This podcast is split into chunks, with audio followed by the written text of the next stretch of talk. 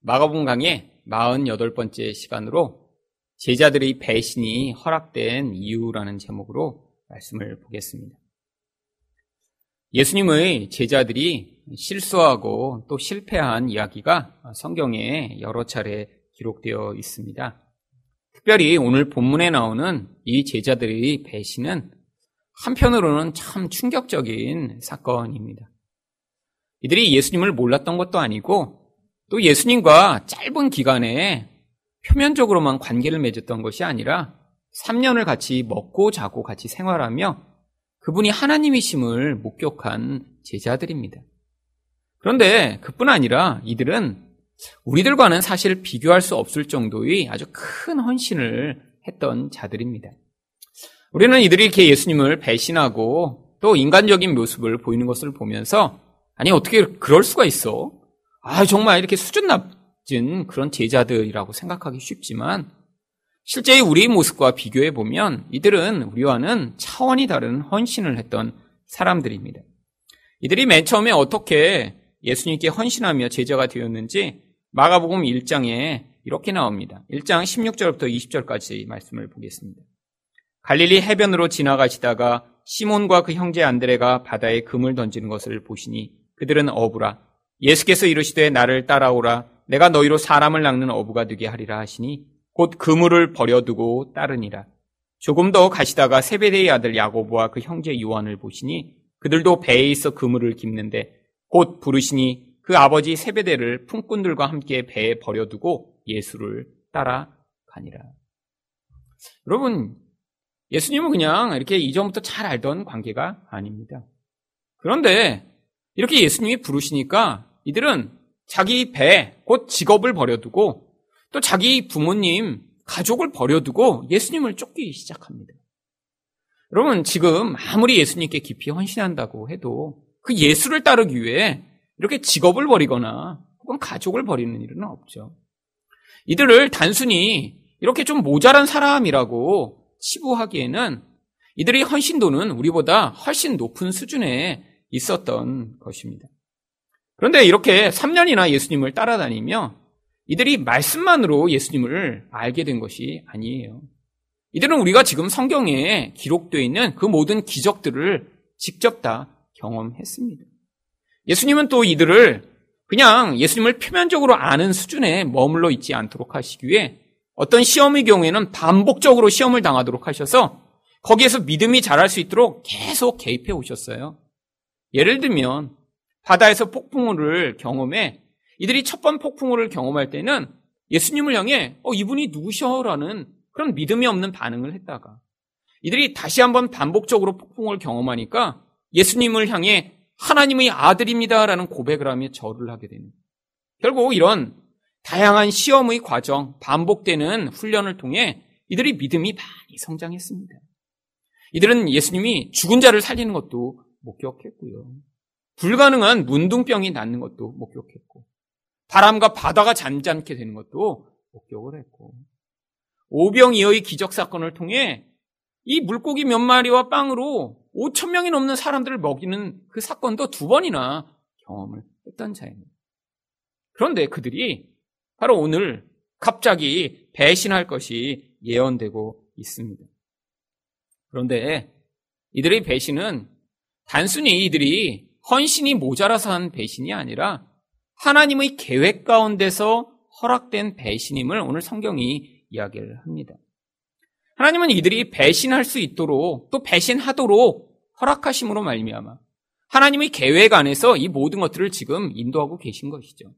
하나님이 만약에 이들을 배신하지 않도록 은혜로 꼭 붙들고 계셨으면 아마 그들은 그 자리에서 예수와 함께 죽는 자리까지 따라갔을 그런 믿음이 있었을지도 모릅니다. 근데 하나님이 그들이 두려움에 사로잡혀 결국 예수를 버리도록 하심으로 말미암아 우리에게 이 제자들을 통해 무엇인가를 가르쳐 주시고자 한 것입니다. 그렇다면 제자들의 배신이 허락된 이유는 무엇인가요? 첫 번째로 연약한 인간은 예수님의 보호가 필요함을 보여주기 위함입니다. 27절 상반절 말씀을 보시면 예수님이 어떤 사건이 일어나기 전에 미리 이렇게 제자들에게 말씀을 하십니다. 예수께서 제자들에게 이르시되 너희가 다 나를 버리리라. 예수님은 제자들이 자신을 버릴 것에 대해 미리 알고 계셨습니다. 그런데 제자들이 평소에 그럴 가능성 있는 말이나 행동을 했기 때문에 예수님이 아신 게 아니라 성경에 이미 오래전에 기록되어 있었기 때문입니다. 27절 하반절을 보시면 이는 기록된 바 내가 목자를 치리니 양들이 흩어지리라 하였음이니라. 너네는 다 나를 버릴 거야. 근데 내가 그걸 어떻게 하는 줄 아니? 이미 성경에 이렇게 기록되어 있어 라고 예수님 지금 말씀하고 계신 거예요. 이 구절은 스가랴 13장 7절에 나오는 말씀 가운데 핵심 내용을 이제 다시 인용해서 이곳에 기록한 것입니다. 스가랴 13장 7절을 보시면 이렇게 되어 있습니다. 만군의 여호와가 말하노라 칼아 깨어서 내 목자 내 짝된 자를 치라 목자를 치면 양이 흩어지려니와 작은 자들 위에는 내가 내 손을 들이우리라. 이 말씀은 결국 인간은 양과 같은 존재라는 것입니다. 여러분, 짐승들 가운데 이 양은 가장 스스로를 보호할 수 없는 짐승 가운데 하나입니다. 양과 유사한 짐승 가운데 염소가 있죠. 그런데 염소는 뿔이 있고요. 동작이 아주 재빠르고요. 그리고 아주 단단한 이 발굽이 있어서 높은 절벽 위에도 이렇게 뛰어 올라갈 수 있는 그런 능력이 있습니다. 그런데 양은 전혀 그렇지 못해요. 몸은 털로 둥실둥실 쌓여 있죠. 다리는 짧아서 제대로 힘이 없어서 빠른 걸음을 걸을 수가 없죠. 겁에 질리면 도망치는 게 아니라 그냥 자리에 얼어붙어 있다고 합니다. 더구나 이 양은 근시라고 해요. 그래서 들짐승이 다가오면 그걸 보지 못하는 거예요. 여러분, 근데 바로 우리가 양과 같은 존재라는 것입니다. 그런데 그 양에게 목자가 있으면 그 양은 보호받을 수 있습니다. 근데 그 목자가 이렇게 침을 당했더니 그 양들이 다 흩어져 버린 거예요. 보호받을 수 없이 다 그렇게 아무런 의존이 대상이 없이 연약하고 무기력하게 다 흩어지게 된다는 것입니다. 그런데 제자들이 지금도 이 예수님을 이 순간에 따를 수 있었던 이유가 바로 목자가 그들을 보호해 주시기 때문이라는 것이죠. 바로 그 목자가 사라지는 순간 이들은 자기의 의지와 힘으로는 자기를 보호하거나 견고하게 살수 없는 자들임을 보여주고 있는 것입니다. 결국 예수님이 없으면 우리 모두는 다 사탄의 밥이 될 수밖에 없는 존재라는 거예요. 지금 우리가 열심히 노력을 하고 내가 신앙생활을 열심히 하고 기도를 세게 했기 때문에 내 신앙이 유지되고 있는 것이 아니라는 것입니다. 하나님의 은혜가 우리와 함께 있기 때문에 그 은혜 가운데 하나님이 우리를 붙들고 계시다는 거예요. 그런데 가끔씩 우리에게 연약함이 찾아올 때가 있습니다. 마치 사탄이 밥이 된 것처럼 시험이 올 때가 있고요. 또 나의 욕심으로 말미암아 시험에 걸려 넘어지고 내 두려움 때문에 문제를 경험하게 되는 경우도 있죠. 근데 그 과정을 통해서 하나님이 목적이 있으시기 때문에 그 모든 것들을 허락하신다는 거예요.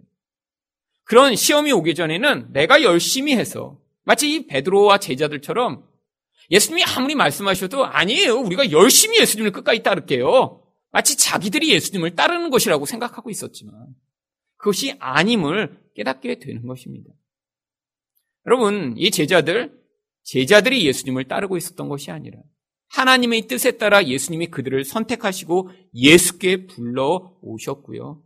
또한 그들이 지난 3년간이나 예수를 떠나지 않고 예수 곁에 머물 수 있도록 예수의 은혜 가운데 그들을 품고 계셨다라고 하는 것이죠. 근데 지금 어떤 목적이 있어서 그 보호를 잠시 거두신다라고 하는 것입니다. 왜죠? 바로 그런 자기 확신에 근거한 자기 노력에 근거한 신앙이 아닌 하나님의 보호와 은혜 안에서만 그 신앙이 유효함을 그들이 깨달을 수 있도록요. 그래서 예수님이 바로 그 제자들의 대표인 베드로에게 이렇게 말씀하십니다. 누가복음 22장 31절 32절입니다. 시모나 시모나 보라 사탄이 너희를 밀 까부르듯 하려고 요구하였으나 그러나 내가 너를 위하여 내 믿음이 떨어지지 않기를 기도하였으니 너는 돌이킨 후에 내 형제를 굳게 하라. 결국 예수님이 보호하시지 않으면요. 이렇게 밀을 이렇게 체에다 놓고 이렇게 던져서 올라갔다 내려갔다 하듯이 인간이 그 사탄이 놀이개감이 될 수밖에 없다라는 거예요. 지금 사탄이 이 베드로, 특별히 제자들을 그렇게 까불어서 그들이 다 이렇게 떨어져 나가도록 하려고 하는데 예수님이 그들을 보호해달라고 지금 기도하셨다라는 거죠. 잠시 이렇게 솟구치고 떨어지듯 요동하는 과정이 있지만 결국 다시 돌이키게 되면 그렇게 형제들을 굳게 하는 그 사역 가운데 열심을 부리도록 말씀하신 것입니다. 그렇기 때문에 여러분 이 제자들이 실패했다고 예수님이 실망하지 않으십니다. 여러분 생각해 보세요. 3년이나 그렇게 가르치고 또 3년이나 그렇게 열심을 부리고 함께한 제자들인데 순식간에 예수님을 배신해 버렸을 때 예수님의 마음이 어떤 마음일까요? 여러분 아무런 기대가 없는 사람들이 배신하는 건 별로 상처가 되지 않습니다. 그런데 기대하고 열심을 부리고 또한 사랑했는데 그 대상이 배신하면 크게 실망하게 돼요. 근데 예수님은 보세요. 3년을 지금 데리고 가르치셨습니다. 그런데 지금 도망가 버린 거예요. 근데 그들을 향해 예수님이 배신감을 느끼지 않으세요. 왜요? 예수님은 우리가 어떤 존재인지 아시니까요. 여러분, 예수님이 여러분을 향해, 아, 아무개 집사는 끝까지 그렇게 신앙을 내가 잘 유지할 거라고 내가 믿어. 예수님 그렇게 기대 안 하세요. 여러분을 보시면서, 아, 이 사람은 정말 끝까지 그 신앙의 그 견고함이 흔들리지 않을 거야. 이렇게 생각하지 않으세요. 우리 근원, 우리 속 안에 무엇이 있는지 다 알고 계세요. 우리가 지금 예수님을 따르는 진짜 이유도 알고 계세요. 지금 하지만 우리 그런 연약함을 아시기 때문에 우리가 실패하고 넘어지고 심지어는 우리가 예수를 배신하더라도 예수님이 낙심하시거나 좌절하시지 않습니다. 그래서 예수님이 뭐라고 말씀하시냐면 28절입니다. 그러나 내가 살아난 후에 너희보다 먼저 갈릴리로 가리라. 왜 갈릴리로 가세요? 그 제자들을 예수님이 맞이하시고자. 괜찮아, 얘들아. 너네 실패했어도 창피해하지 마. 내가 너희를 다 알아. 예수님이 우리를 이렇게 품어주시고자 하시는 것이죠. 여러분, 하지만 예수님이 그렇다고 우리 인생 내내 우리가 이렇게 견고하게 신앙을 끝까지 유지하며 한 번도 실수도 실패도 하지 않도록 붙들어 주시겠다고 말씀하시지 않습니다. 왜?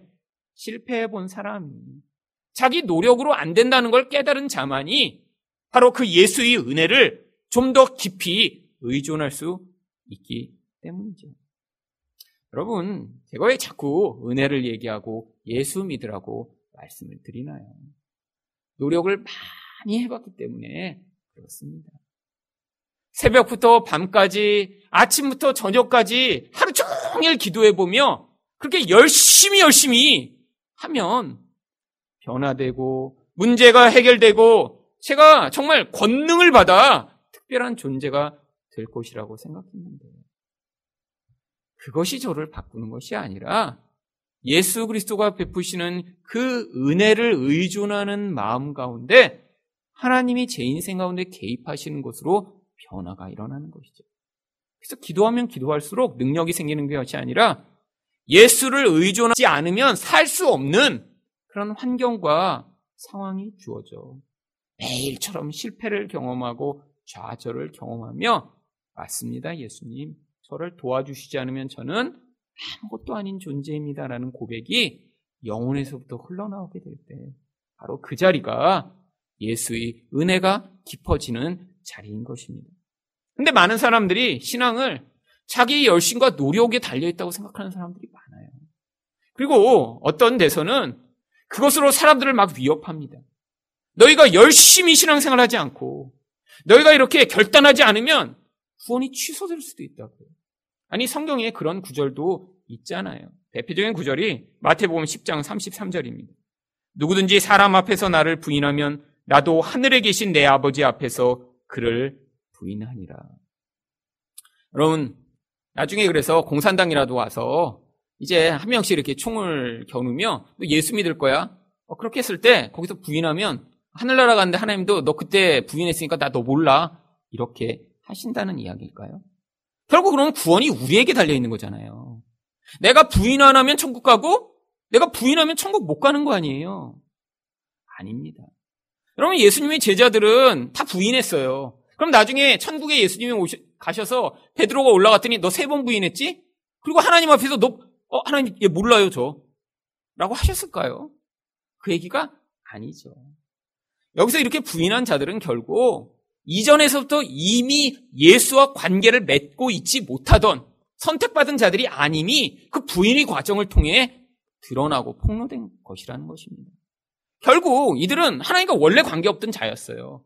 근데 삶을 통해 어떤 기회를 통해 결국 그들이 그렇게 예수를 부인하며 원래 하나님과 진짜 관계가 없었음을 그때 증명한 것이고 그렇기 때문에 예수님이 그들은 하나님 앞에서 모른다라고 하실 수밖에 없다라는 것입니다. 여러분 구원은 우리에게 달려 있는 것이 아닙니다. 하나님의 은혜에 달려 있음을 믿는 자들.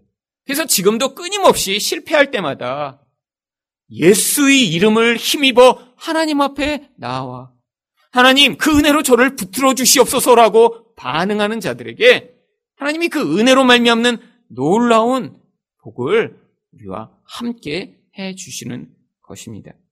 두 번째로 제자들이 배신이 허락된 이유는 무엇인가요? 우월감이 꺾여야 하나님의 뜻에 순종함을 보여주기 위함입니다.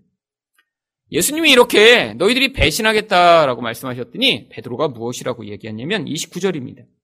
베드로가 여짜오되 다 버릴지라도 나는 그리하지 않겠나이다. 이 베드로의 대답 가운데 두 가지 생각을 엿볼 수 있습니다. 한 가지는 베드로의 다른 사람에 대한 평가죠. 다른 사람에 대해서는 어떻게 생각하고 있어요? 다 버릴 거야, 저놈들. 평소에도 게을렀어. 평소에도 볼 때 이렇게 시험이 오면 넘어질 것 같아. 이미 다 평가를 하고 있는 것입니다. 근데 다른 사람에 대한 평가는 그렇지만 자기에 대해서도 또 어떤 평가를 하고 있습니다. 뭐라고 평가하죠? 나는 그리하지 않겠나이다. 여러분, 다른 사람과 평가를 한 다음에 자기에 대해서는 특별한 우월감을 지금 가지고 있는 것입니다. 여러분, 이게 거짓말일까요? 베드로의 진심이었습니다. 그런데 결과는 어떻게 나타났죠? 바로 마가복음 14장 50절 하반부에 보시면 제자들이 다 예수를 버리고 도망하니라. 물론 도망할 것 같았던 제자들도 도망했지만 쟤들은 도망하지만 저는 죽어도 안 도망가요. 라고 했던 베드로도 이 다 도망했다에 포함된 것이죠. 여러분, 이게 바로 우리 모습이라는 것이에요. 어떤 모습이요? 우리 안에 다른 사람과 나 자신에 대한 잘못된 평가를 가지고 있는 이런 모습이요. 여러분, 이 베드로와 같은 이 우월감도 우리 또한 모두 가지고 있는 것입니다. 여러분, 다른 사람보다 모든 면에서 다 잘날 수는 없습니다. 어떻게 모든 것을 다 남보다 탁월할 수가 있나요? 그래서 보면 아무리 잘난 것 같은 그런 엄친 딸도 엄친아도 뭔가 부족한 게 있어요. 다 찾아보면. 근데 사람들이 그러니까 자기가 잘하는 무엇인가 몇 가지를 가지고 계속 남과 비교합니다. 비교 의식이 우리 안에 그래서 다 있어요. 여태까지 많이 비교해 오셨죠? 다 시기마다 비교하는 비교의 내용이 다 다릅니다. 사람마다 와서 계속해서 자기 판단, 자기가 잘한다고 생각하고 조금 나은 걸 가지고 지금 평가하고 있는 거예요. 근데 왜 이렇게 된 걸까요? 왜 여기서 벗어나지 못하는 걸까요? 더 나아가면 사람들은 종교적으로 자기가 얼마나 열심히 하는지를 가지고 평가합니다. 뭔가 하고 있으면 그게 기준이 되는 거예요. 이게 바로 하나님 노릇이기 때문입니다. 하나님 노릇이 무엇인가요? 내가 하나님처럼 되고 싶은데 그렇게 되지 못하니까 다른 사람보다는 잘난 인간이 되고 싶은 거예요. 뭐 하나라도 남보다 나은 존재가 되고 싶은 거예요.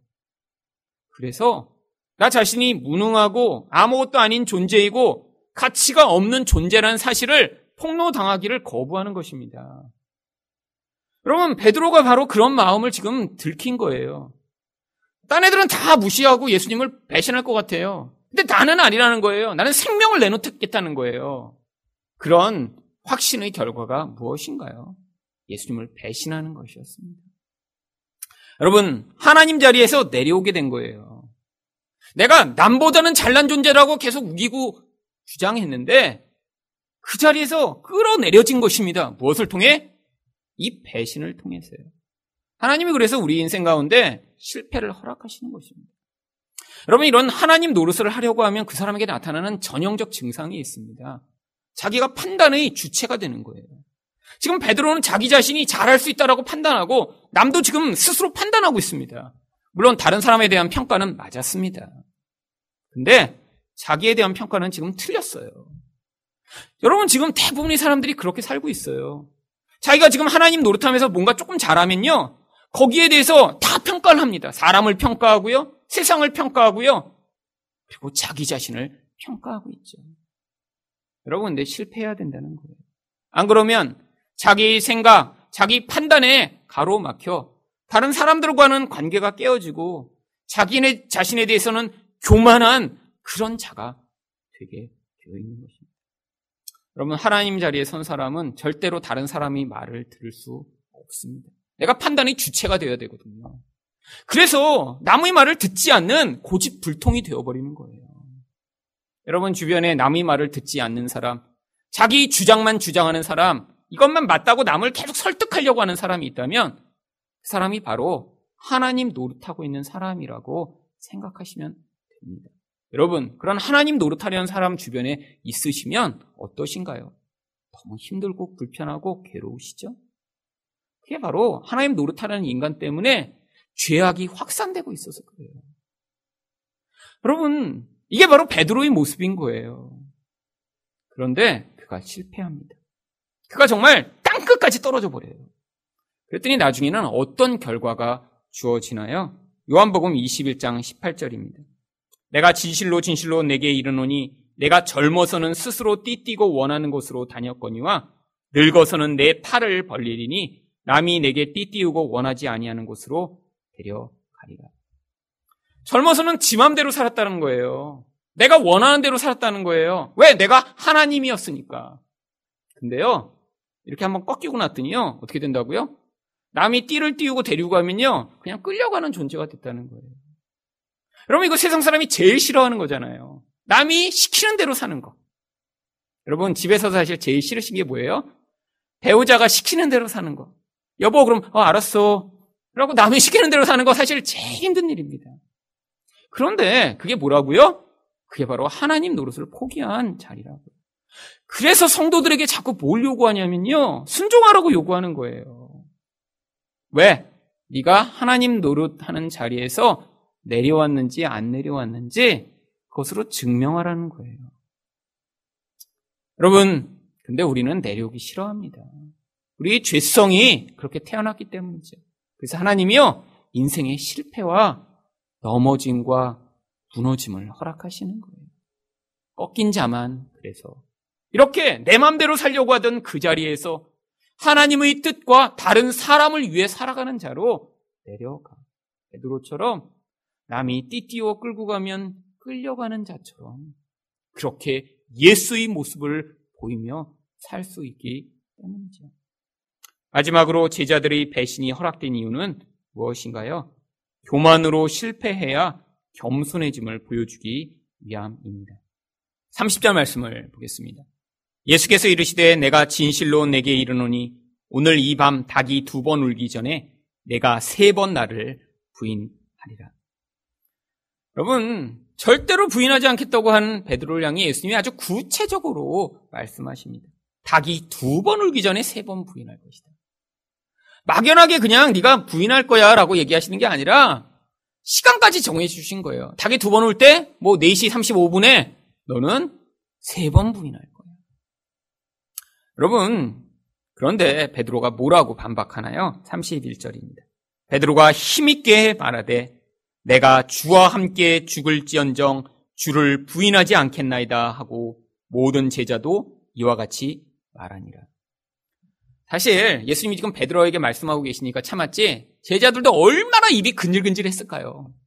아니 베드로라는 형 그냥 우리는 다 부인할 거라고 거기서 그냥 싸잡아갖고 다 짓밟아 버렸으니 지금 제자들도 아니에요 우리 부인 안 해요 라고 지금 말하고 싶어서 있다가 지금 베드로가 마지막으로 죽어도 저는 부인 안 해요 그러니까 저희도 죽어도 부인 안 해요 지금 이제 이야기를 한 것입니다 여러분 자기 확신이 지금 꽉 차 있어요 여러분 거짓말한 게 아니죠 이때는 진심이었습니다. 이때는 진심이었습니다. 여러분 자기 확신으로 말미암는 이런 반응을 성경은 무엇이라고 이야기하나요? 교만이라고 이야기합니다. 자기를 의지하는 거예요. 나의 의지, 나의 생각, 나의 뜻, 나의 노력, 나의 결심, 나의 힘을 의지하고 그것에 따라 반응하는 이 교만. 근데 성경이 늘 이야기하는 것이 무엇이죠? 교만함은 패망하게 한다고 이야기합니다. 잠언 16장 18절입니다. 교만은 패망의 선봉이요 거만한 마음은 넘어짐의 앞잡이니라. 여러분, 다른 제자들이 예수님을 부인하지 않겠다고 한 것보다 베드로가 더 강력하게 내가 죽어도 부인하지 않겠다라고 얘기할 수 있었던 근거는 무엇인가요? 실제로 베드로가 그만큼 더 예수님을 사랑하고 헌신하고 더 많이 노력했기 때문이겠죠. 여러분, 자기가 가진 것이 많을수록 자기가 노력한 것이 클수록 그 교만함은 그래서 당연하게 커지게 되어 있습니다. 여러분, 신앙도 마찬가지예요. 여러분이 그 은혜의 반응에, 여러분이 그 은혜에 반응한 신앙으로 여태까지 신앙이 아니라 여러분이 노력과 열심으로 열심히 여태까지 오셨다면 여러분은 지금도 그 교만함에 근거한 신앙의 태도를 가지고 계실 거예요. 여러분, 교만할수록 자기 확신이 큽니다. 나는 이렇게 할 수 있을 거야. 그러면 또 어떻게 될까요? 남을 향해서 용서하거나 용납이 불가능해요. 아니, 나는 됐는데 왜 안 돼? 왜 안 돼? 아니, 끝까지 새벽 기도 그게 안 돼? 여러분, 자기 확신이 큰 사람은 그러니까 다른 사람에 대한 관계에서 다른 사람을 용서하고 받아들이는 것이 불가능한 것이죠. 여러분, 그런데 이렇게 확신하던 베드로가 어떻게 결국 반응하게 되나요? 마가복음 14장 70절부터 72절입니다. 조금 후에 곁에 서 있는 사람들이 다시 베드로에게 말하되 너도 갈릴리 사람이니 참으로 그 도당이니라. 그러나 베드로가 저주하며 맹세하되 나는 너희가 말하는 이 사람을 알지 못하노라 하니 닭이 곧 두 번째 울더라. 이에 베드로가 예수께서 자기에게 하신 말씀 곧 닭이 두 번 울기 전에 내가 세 번 나를 부인하리라 하심이 기억되어 그 일을 생각하고 울었더라. 얼마나 안타까운 장면입니까? 그런데 하나님이 이걸 예비하셨던 거예요. 여러분 이 자리로 내려가지 않으면 이 베드로는 끝까지 그 교만의 자리에서 내려올 수 없으니까요. 얼마나 열심히 예수님을 따랐습니까? 우리가 보이는 그 헌신과는 비교할 수 없는 헌신이었고요. 그리고 신실하게 예수님을 따랐기 때문에 이런 과정을 지나지 않고 그가 초대교회 지도자가 됐다고 생각해 보세요. 그러면 헌신하지 않는 사람들, 신앙이 이렇게 연약하게 오랜 과정을 통해서 예수를 믿게 되는 사람들을 용납할 수가 없는 거예요. 아니, 예수를 믿었는데 어떻게 그렇게 오래 걸려?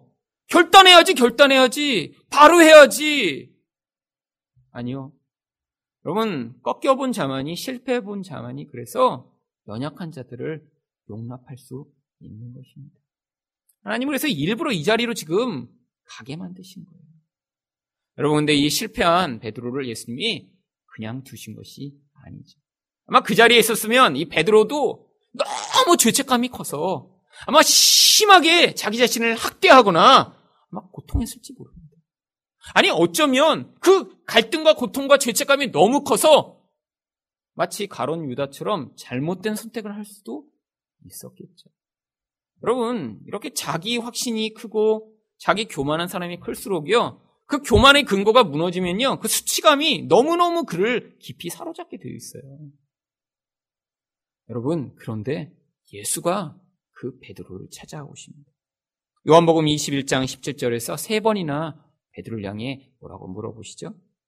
세 번째 이르시되 요한의 아들 시모나 내가 나를 사랑하느냐 하시니 주께서 세 번째 내가 나를 사랑하느냐 하심으로 베드로가 근심하여 이르되 주님 모든 것을 아시오매 내가 주님을 사랑하는 줄을 주님께서 아시나이다. 예수님 제가 실패하는 것 아시죠? 예전 같으면 아니, 예수님 모르세요? 저는 예수를 향해 생명을 바칠 정도로 사랑합니다. 저런 대충 사랑하는 인간들이랑 저를 같은 급에 두지 마세요. 저는 예수를 향해 얼마나 사랑하는지 예수님 모르세요? 지금 당장 한번 팔을 그어볼까요? 근데 할 말이 없는 거예요, 지금. 예수님이 자꾸 물어보시니까 예수님 아시잖아요. 예수님 제가 실패하는 거 아시잖아요. 실패하는데도 사랑해요, 실패하는데. 저는 연약한데도 하지만 사랑합니다. 제가 죄를 지으면서도 예수님 사랑해요. 여러분, 그게 바로 우리의 고백이 되어야 하는 것입니다. 여러분, 실패해보지 않은 사람들은 이 마음을 몰라요. 그 깊은 죄악에 있을 때 예수가 우리를 버리지 아니시고 그 은혜로 우리를 구원하신다는 걸 경험해 보지 못한 사람은 이 이야기가 무엇인지 몰라요. 여전히 열심히 내가 하고 있으니까 다른 사람에 대한 용납을 할 수가 없습니다. 근데 실패해 본 사람만이 무너져 본 사람만이 배신해 본 사람만이 이 고백을 하는 거예요. 내가 실패했는데 배신했는데 예수님은 나를 버리거나 배신하지 않으시고 여전히 찾아오셔서 우리를 붙들어 주시는 은혜의 하나님이시기 때문에. 여러분 이게 바로 복음입니다. 세상의 어떤 종교도 바로 우리가 실패하고 배신하고 하나님을 버려도 여전히 우리를 향해 그 죄인을 향해 원수를 향해 은혜를 베푸는 그런 종교는 없어요. 그 사람이 한 것에 대한 인과 응보의 대가만을 세상의 모든 종교는 준다고 얘기합니다.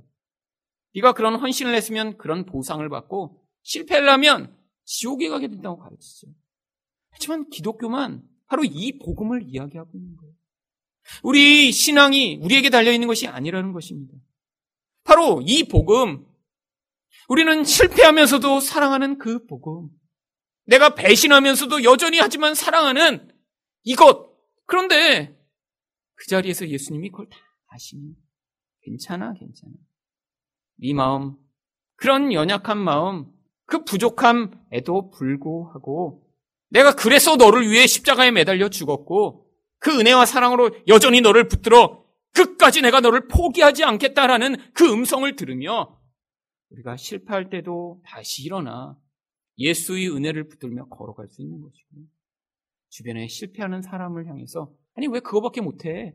조금 더 기도해봐. 조금 더 열심을 부려봐. 라고 이야기하지 않고 기다려주며 인내하며 기도해주며 사랑을 베풀어 줄 수 있는 것입니다.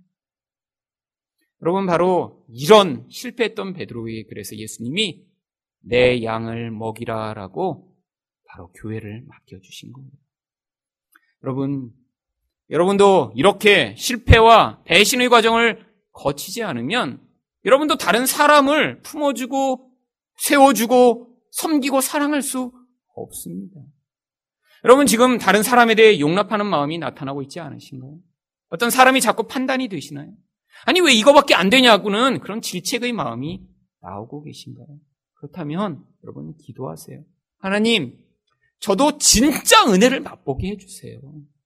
표면적으로만 내가 이렇게 잘하고 있을 때만 경험하는 그런 은혜가 아니라 실패해도 부어지는 그 은혜를 내가 맛봐서 다른 사람을 바라보면서도 용납하고 용서하고 여전히 사랑할 수 있는 그런 자리에 이르러 진짜 사랑이 무엇인가를 증명하는 사람 되게 해달라고 기도하시는 여러분 되시기를 축원드립니다.